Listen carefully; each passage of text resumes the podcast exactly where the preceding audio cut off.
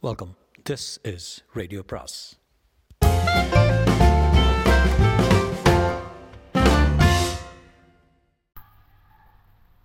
Ponniyin Selvan அத்தியாயம் நாற்பத்தி ஒன்பது கப்பல் வேட்டை. களபதியின் உடலையும் மாண்டு போன மற்ற மாலுமிகளின் உடல்களையும் சேர்த்து உலர்ந்த மரக்கட்டைகளை அடுக்கி தகனம் செய்தார்கள். தீமூட்டியை எரிய தொடங்கிய தீமூட்டி எரிய தொடங்கிய போது இளவரசர் முகத்தில் கண்ணீர் பெருகிக் கொண்டிருப்பதை சேனாதிபதி பூதி விக்ரமகேசரி கவனித்தார். ஐயா இந்த பாதர்களின் சாவுக்காக கண்ணீர் விடுகிறீர்கள். தாங்களை சிறைப்பிடித்த அந்த துரோகிகளுக்கு கடவுளை தக்க தண்டனை அளித்து விட்டார். தாங்களின் வருந்த வேண்டும்? என்றார். சேனாதிபதி இவர்கள் துரோகிகள் அல்ல. இவர்களுடைய மரணத்துக்காகவும் நான் வருத்தப்படவில்லை. சோழ நாட்டுக்கு இவ்வளவு பொல்லாத காலம் வந்துவிட்டதே என்று வருந்துகிறேன் என்றார். பொல்லாத காலம் பழுவேட்டரர்களுடனேயே வந்துவிட்டது. இப்போது புதிதாக ஒன்று வரவில்லையே. புதிதாகத்தான் வந்திருக்கிறது. களபதியின் கட்டளையை கப்பல் மாலுமிகள் மீறுவது என்று வந்துவிட்டால் அதை காட்டிலும் ராஜ்யத்துக்கும் கேடு. வேறு என்ன இருக்க முடியும்? சேனாதிபதி இது ஒரு சிறிய அறிகுறிதான். இதைப் போலவே சோழ ராஜ்யம் எங்கும் பிளவுகள் ஏற்படுமோ என்று அஞ்சுகிறேன். அப்படி ஏற்பட்டால் விஜயாலய சோழர் அஸ்திவாரமிட்ட இந்த மகாராஜ்யம் சின்னா பின்னமாகி விடுமே இந்த கேடு என்னாலேயே நேர வேண்டுமா? மகாபாரத கதை கேட்டிருக்கிறேன் துரியோதனன் பிறந்தபோது நரிகளும் ஓநாய்களும் பயங்கரமாக ஊழையிட்டன என்று பாரதம் சொல்கிறது. நான் பிறந்தபோதும் அப்படி நரிகளும் நாய்களும் பயங்கரமாக ஊழையிட்டிருக்க வேண்டும் என்றார் இளவரசர் ஐயா தாங்கள் இந்த உலகில் ஜனித்தபோது என்னென்ன நல்ல சகுனங்கள் ஏற்படலாமோ அவ்வளவு ஏற்பட்டன. தங்கள் ஜாதகத்தை கணித்த சோதிடர்கள் போதும் சேனாதிபதி போதும். இந்த பேச்சை கேட்டு கேட்டு என் காது புளித்து விட்டது என் ஜாதக விஷயம் இருக்கட்டும். நாம் பிரிய வேண்டிய காலம் வந்துவிட்டது. சேனாதிபதி தங்களை கேட்டுக்கொள்கிறேன்.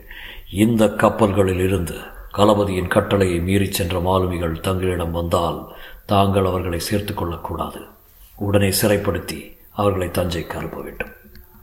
இளவரசே களபதி கூறியதை மட்டுமே நாம் கேட்டோம். மாலுமிகளின் கட்சி என்னவென்று நாம் கேட்கவில்லை.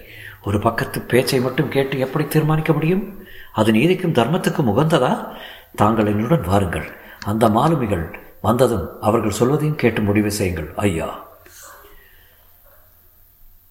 அது சாத்தியமில்லை. தங்கள் உசிதம் போல செய்யுங்கள். நான் இனி ஒரு கணமும் இங்கே தாமதிக்க முடியாது. உடனே புறப்பட வேண்டும். படகுக்காரன் எங்கே? என்று கேட்டார் எங்கே புறப்பட வேண்டும் இளவரசே? படகுக்காரன் எதற்கு? இதை பற்றி தாங்கள் கேட்கவும் வேண்டுமா? வந்தியத்தேவரை ஏற்றிச் செல்லும் கப்பலுக்குத்தான் நானும் போக வேண்டும். அந்த வீராதி வீரன் எனக்காக வல்லவா அராபியர் வசப்பட்ட கப்பலில் ஏறி பயங்கரமான அபாயத்துக்கு உள்ளாயிருக்கிறான். அவனை நான் கைவிடக்கூடுமா ஏற்கனவே நான் செய்துள்ள பாவங்கள் போதாதென்று சிநேக துரோகம் வேறு செய்ய வேண்டுமா? ஐயா தாங்கள் ஒரு பாவம் நான் அறிந்து செய்ததில்லை. தாங்கள் சொன்னாலும் உலகம் ஒப்புக்கொள்ளாது. வந்தியத்தேவன் வெறும் முரடன் முன் யோசனை சிறிதும் இல்லாதவன். அவனாக வருவித்துக் கொண்ட அபாயத்துக்கு தாங்கள் எப்படி பொறுப்பாக முடியும்? இதில் சிநேக துரோகம் என்ன? இளவரசே எங்கிருந்தோ திரைகட்டு வந்த ஒரு வாலிபனை தங்கள் சிநேகிதன் என்று கொண்டாடுவதே எனக்கு பிடிக்கவில்லை. சமநிலையில் உள்ளவர்கள் அல்லவா சிநேகிதர்களாக முடியும்?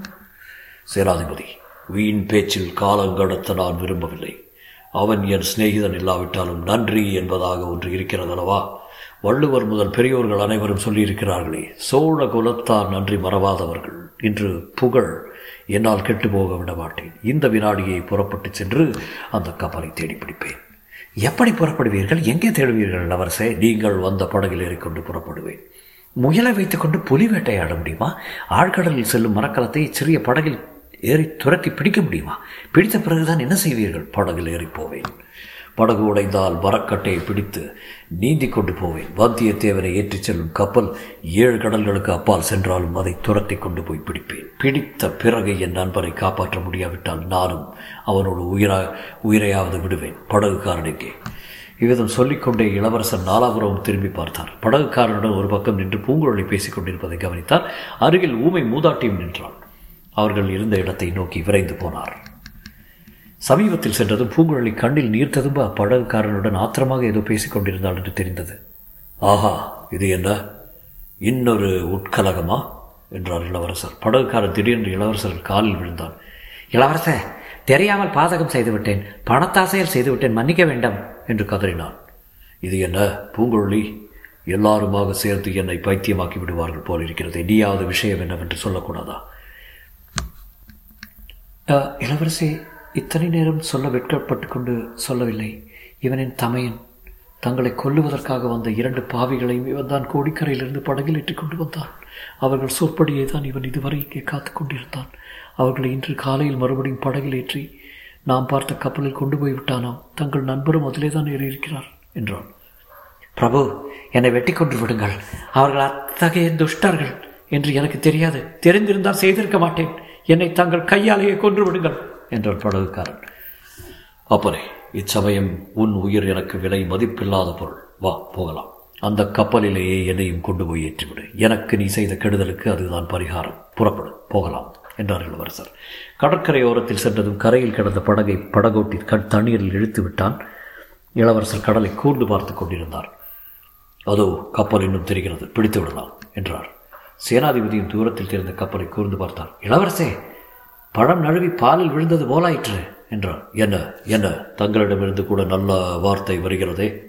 நம் கண்ணுக்கு தென்படுவது தாங்கள் நினைக்கிறபடி வந்தியத்தேவனை ஏற்றிச் செல்லும் கப்பல் அல்ல. பார்த்திவேந்தனுடைய கப்பல் திரிகோணமலை பக்கம் இருந்து வருகிறது. நாம் இருக்கும் திசையை நோக்கி வருகிறது. தெரியவில்லையா? ஆம் ஆம் அப்படியானால் மிகவும் நல்லதாக போயிற்று. பார்த்திவேந்திரர் வேறு ஏதோ நோக்கத்துடன் வருகிறார். ஆயினும் நல்ல சமயத்தில் வருகிறார். சிங்கத்தை கொண்டே சிறுத்தை வேட்டையாடலாம். ஆனால் அந்த கப்பல் இங்கே வரும் வரையில் நான் காத்திருக்கப் போவதில்லை. படகில் சிறிது சிறிது தூரம் சென்று எதிர்கொள்கிறேன். இளவரசே தங்களுடன் படகில் வருவதற்கு ஐயா நீங்கள் ஒருவரும் என்னுடன் வர வேண்டியதில்லை. இங்கே நின்றால் எனக்கு பெரிய உதவி செய்ததாக எண்ணிக்கொள்வேன். திருமலை உனக்கும் கூடத்தான் சொல்கிறேன். உனக்குத்தான் கடல் என்றாலே தயக்கமாயிற்றே. ஆமையா நான் நானும் பின்தங்குவதாகத்தான் இருந்தேன். இலங்கை தீவில் இருக்கும் வரையில் தங்களை பார்த்து கொள்ளும்படியாக தான் எனக்கு கட்டளை. முதன் மந்திரி மதுரையில் இருக்கிறார். அவரிடம் போய் இங்கு நடந்தவற்றை சொல்ல வேண்டும். அப்படியே செய். பூங்குழலி நீயும் இங்கே நிற்க வேண்டியதுதான். உன் தமையனை பற்றி கவலைப்படாதே. நான் பார்த்துக் கொள்கிறேன். நீ வந்த படகை எங்கேயோ விட்டிருப்பதாக சொன்னாயல்லவா? அதில் ஏறி இனி உன் வழியில் போகலாம். நீ எனக்கு செய்த உதவியை என்றும் மறக்க மாட்டேன். சேச்ச கண்ணீரை துடைத்துக்கொள் பார்க்கிறவர்கள் என்ன நினைத்துக் கொள்வார்கள்? இவ்வாறு கூறிவிட்டு இளவரசர் ஊமை ராணியின் அருகில் சென்று அவருடைய பாதத்தை தொட்டு வணங்கப் போனார். அந்த மூதாட்டி அவரை தடுத்து நிறுத்தி உச்சி முகர்ந்து ஆசீர்வதித்தார் அடுத்த நிமிஷம் இளவரசர் கடலில் ஆயத்தமாக நின்று படகில் பாய்ந்து ஏறிக்கொண்டார். தரை கரையில் இருந்தவர்கள் படகை பார்த்து கொண்டே நின்றார்கள். இளவரசரும் போகின்ற படகிலிருந்து அவர்களை பார்த்து கொண்டிருந்தார். எல்லோரையும் பொதுவாக பார்த்தாலும் அவருடைய கண்கள் பூங்குழலியின் கண்ணீர் வழிந்த முகத்திலேயே நிலைத்து நின்றது. அதிசயம் அதிசயம் தூர விலகி போக போக உருவங்கள் சிறியனவாக வேண்டுமல்லவா? கரையில் இருந்த மற்றவர்களின் உருவங்கள் சிறியனவாகித்தான் வந்தன. ஆனால் பூங்குழலியின் முகம் மட்டும் வர வர பெரிதாகிக் கொண்டே இருந்தது. இளவரசரின் அருகில் நெருங்கி வந்து கொண்டே இருந்தது. இளவரசர் உடம்பை சிலிர்த்தி கொண்டார். கண்களை வேறுபக்கம் திருப்பினார். முதல் நாள் இரவு கண்ட கனவில் ஒரு நிகழ்ச்சி அவர் மனக்கண் முன் வந்தது. இளையவராட்டி குந்தவை தம்பி உனக்காக இங்கே வானதி காத்திருக்கிறாள் என்பதை மறந்து விடாதே என்று கூறிய மொழிகள் கடல் அலைகளின் இறைச்சலுக்கிடையில் தெளிவாக அவருடைய காதில் கேட்டன. தொடரும்.